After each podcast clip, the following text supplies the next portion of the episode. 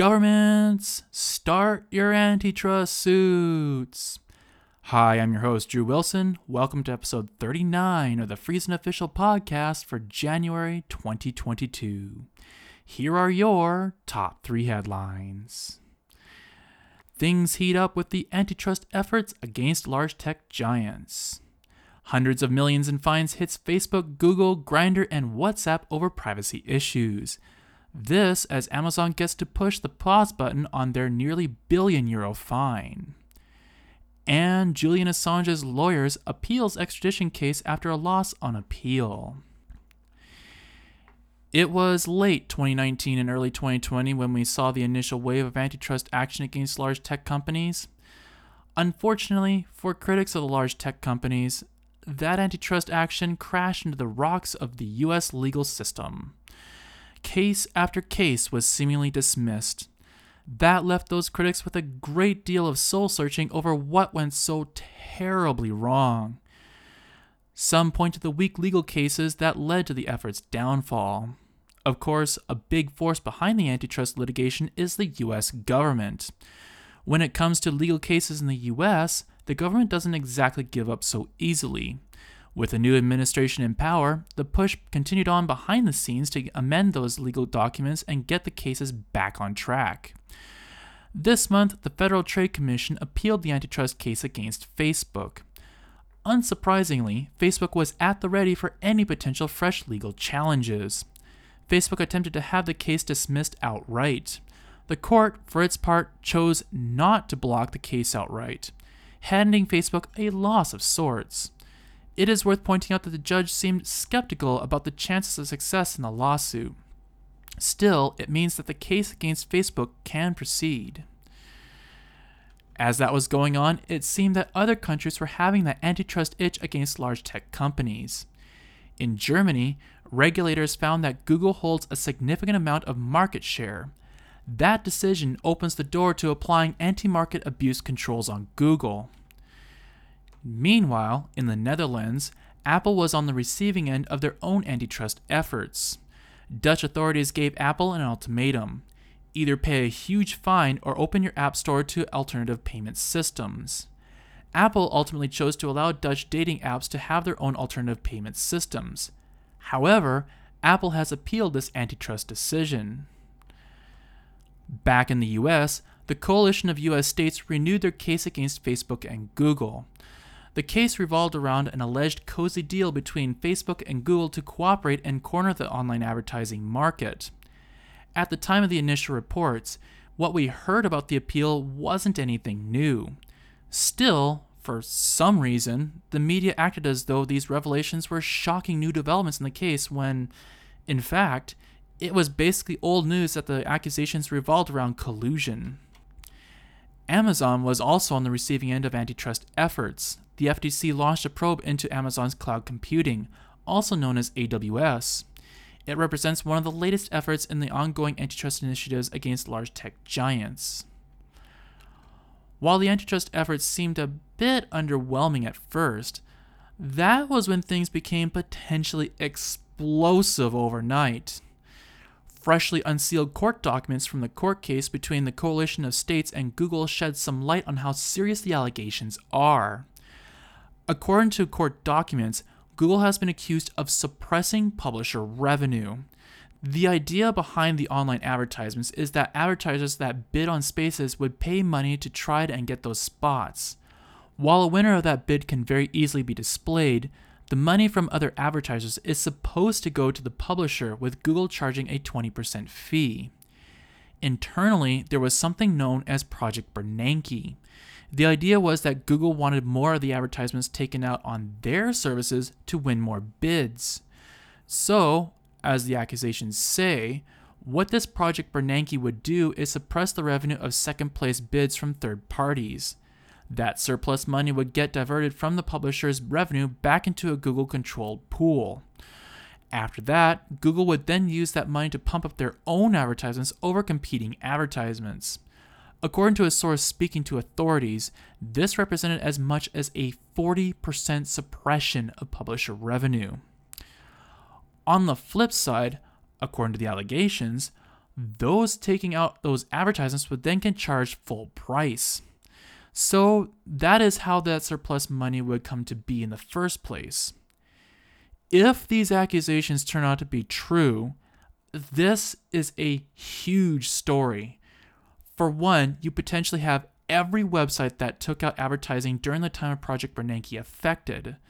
According to those court documents, the project goes all the way back to 2013. So they could theoretically have been shorted up to 40% of revenue all that time. For another, advertisers in that same period potentially got overcharged as well. That alone could be damages that ranges anywhere between the tens of millions to hundreds of millions of dollars. So even if the antitrust efforts fail, you could still have these allegations floating around. It is technically possible that there would be a spin off class action lawsuit or two to come from this. One for publishers and one for advertisers if it isn't all combined into one lawsuit. Obviously, a lot has to be decided in the case before the possibilities can be seriously explored, but those possibilities are pretty significant. Google, for their part, filed to have the lawsuit dismissed outright. According to reports, Google said that the lawsuit represents a collection of grievances, but no evidence of wrongdoing. The filing says, in part, they criticized Google for not designing its products to better suit its rivals' needs and for making improvements to those products that leave its competitors too far behind. They see the solution to Google's success as holding Google back rather than letting market forces urge its competitors forward. As that was going on, data being published in the media suggests that lobbying by large tech giants has soared throughout 2021. A report indicates that Google's lobbying efforts spiked by 27.5% in 2021 to $9.6 million. The report notes that the lobbying efforts were on a range of topics, so not all of it would have been related to the antitrust efforts.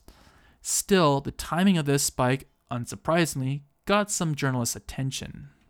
While antitrust received significant attention this month, there was another area that affected large tech giants too. That area was privacy.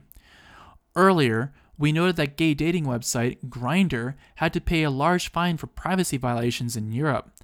That fine was handed out via the General Data Protection Regulation, or GDPR. This month, we learned that the fine was adjusted to 7.1 million US dollars. GDPR regulators say that the initial fine came about based on industry estimates. They then arrived at this particular fine after learning more about the company's actual financial picture. Of course, the fine against Grindr was a small blip compared to the record setting fine that was imposed on Amazon. Earlier, we noted that Amazon was fined a whopping 746 million euros for violations of the GDPR. Amazon appealed the decision. This month, we learned that a judge has agreed to pause payments to the fine. Amazon contends, among other things, that regulators did not give them direction on what corrective actions they need to take after handing out that fine. So, that fine is now legally in limbo as considerations for next steps are contemplated. While Amazon is fighting their fine, there was another substantial fine that was handed out under the GDPR. Facebook owned WhatsApp was hit with a 225 million euro fine.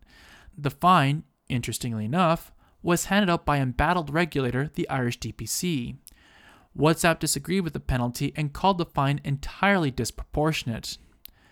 Coincidentally, while that fine was a big story, the Swiss Army has dropped its recommendation of use of that software. Instead, the Army recommended Swiss based messaging app Threema.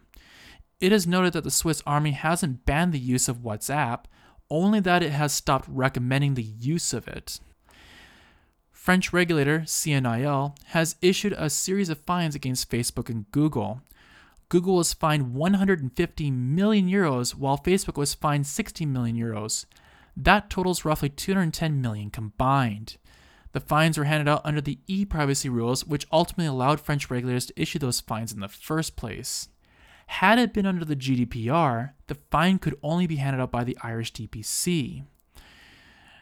Just to add the cherry on top of this whole privacy saga, Recently released statistics show that fines and penalties under the GDPR have spiked over the course of 2021. In all, the total fines have exceeded 1 billion euros. That reportedly represents more than a 500% increase.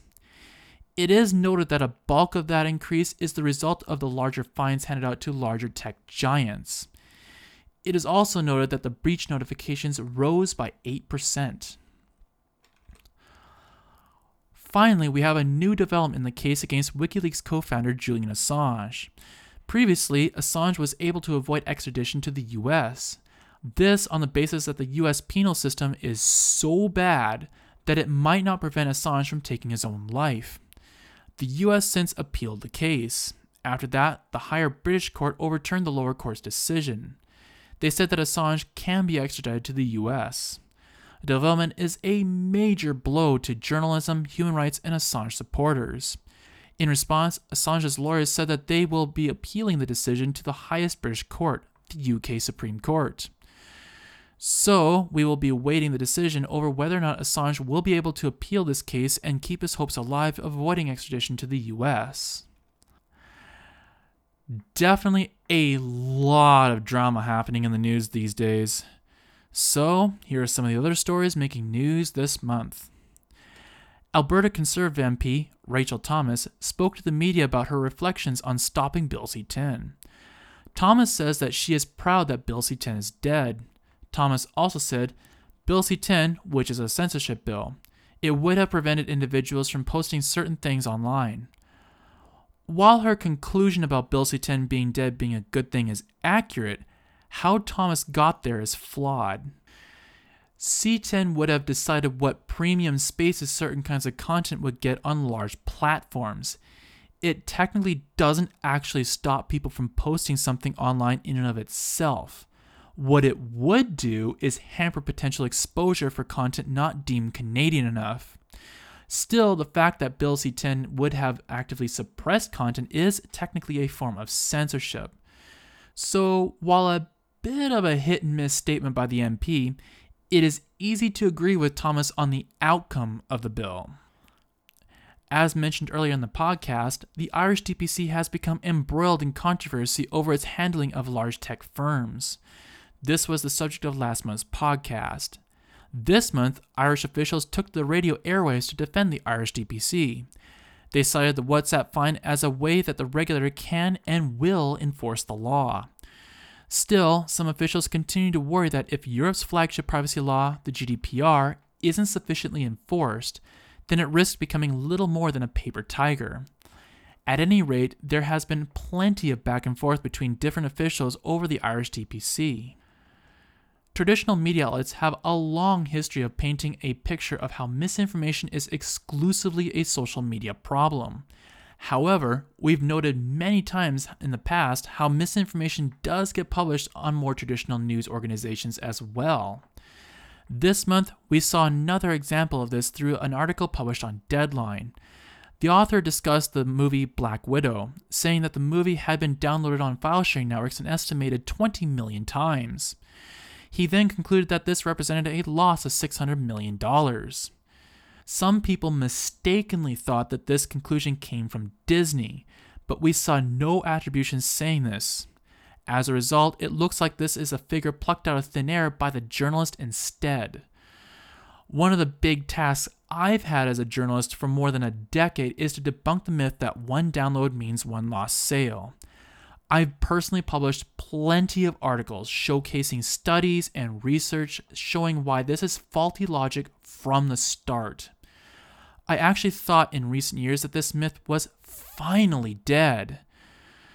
Sadly, after seeing that article, I have discovered that there are still pockets of people who still somehow believe this, even in 2022.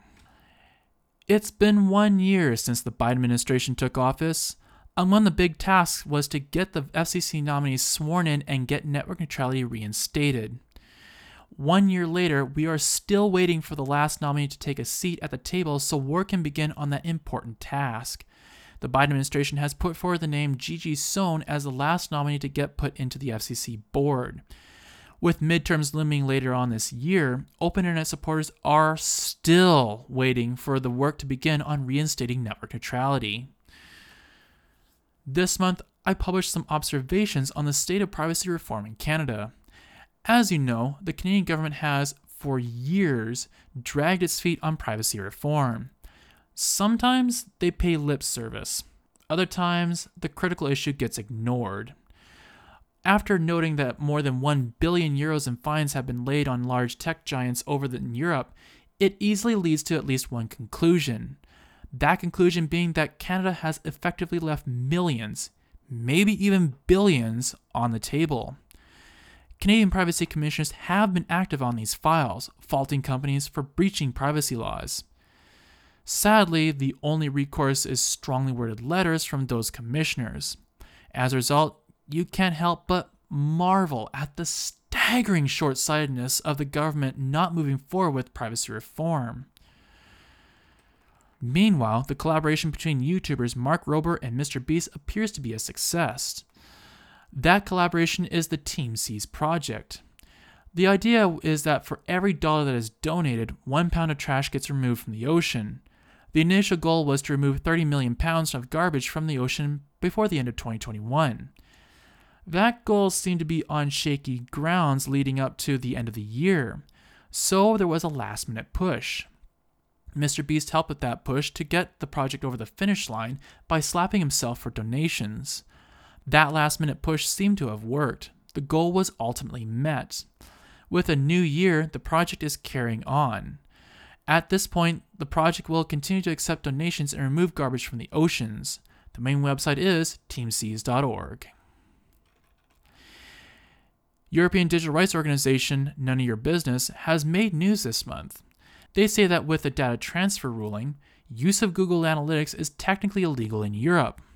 Noyb cites the decision by the Austrian Data Protection Authority as the basis for this conclusion. They say that by allowing personal information to be forwarded to Google, this could be a breach of European privacy laws. It's noted that, as of yet, there is no penalty for breaking privacy rules in this manner, but that could very easily change in the future. The decision seems to only affect European websites. German publishers are attempting something new to fight Google. Earlier, publishers and their parent companies like Axel Springer have long been pushing for German courts to declare that ad blocking is copyright infringement. The general idea of this argument is that because ad blocking changes how a page is displayed, the users would have an infringing copy of said web page. For most observers, this argument is a very bad one. As it turns out, a German court agreed and tossed the case out. In response, some of those same publishers and companies are now trying something new. In response, some of those same publishers and companies are trying a new tactic. With cookies in the process of going by the wayside, Google's attempting to replace those cookies with a so called privacy sandbox. The publishers claim that this move of eliminating third party cookies amounts to antitrust. This sparked a 108 page legal complaint in the German legal system, which represents their effort to block Google from moving forward with this system. The argument seems to be that because Google is no longer allowing third party cookies, they are preventing publishers from using their own cookies to track users. As a result, this legal fight seems to be about whether you like the idea of these third parties tracking you or Google. Not exactly the greatest potential two outcomes for a lot of people. Thanks to the news being hot as ever, let's cool things down by talking about entertainment. Before we get into the video game reviews, I wanted to point out the first impression videos we posted this month. For this month's Steam game, we checked out the game Dungeon Siege. You can check out that video directly on our site or via YouTube. From there, we tried the PlayStation 3 game Uncharted 3 Drake's Deception. You can also check out that video directly on our site or via YouTube. Normally, this would be it for the videos we've posted. This month, though, is different. We went on to publish a third video. This video was basically a retrospective of all the PlayStation 3 games we've played throughout the year. We talked briefly about what each game was like and even offered our recommendations as well. You can check out that video directly on our site or via YouTube. If that wasn't enough, we published a fourth video this month. In that video, we showed off what we were able to get our hands on. That just so happens to be an Xbox 360. Because of this, we are adding another console to our lineup for video game reviews and previews. During the video, we made a major announcement regarding our YouTube channel. Previously, we were only publishing two videos per month. Starting next month, we are increasing that to four YouTube videos per month. For a second year in a row, we doubled our output. So, the new structure is that we will start the month with a Steam game. A week later, we will post a PlayStation 3 game. After that, we intend on posting a video of an Xbox 360 game.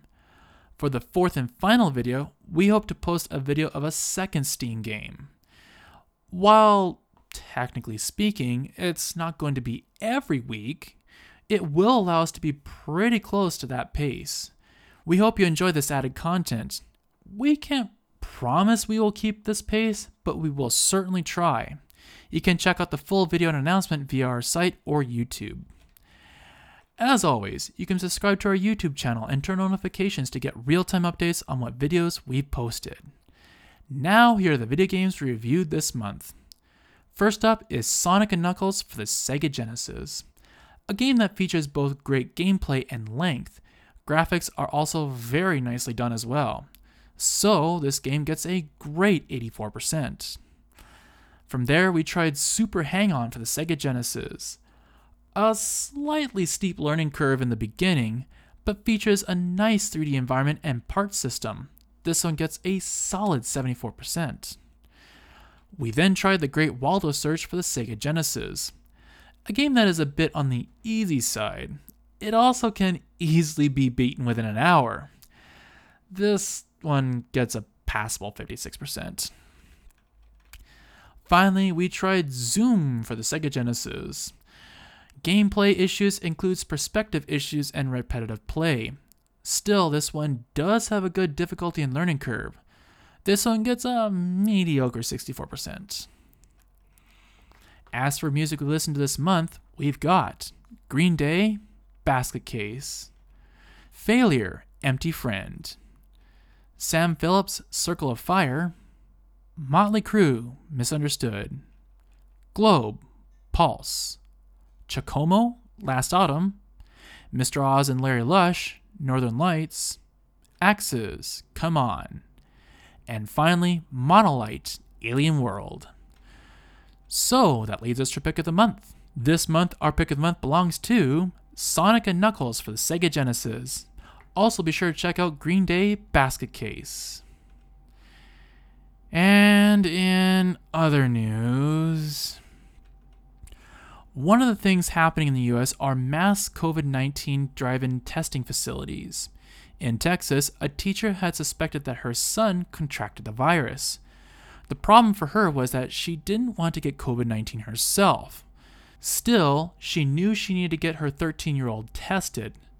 So she devised a plan she ended up putting her kid in the trunk of her car and driving him to the testing facility.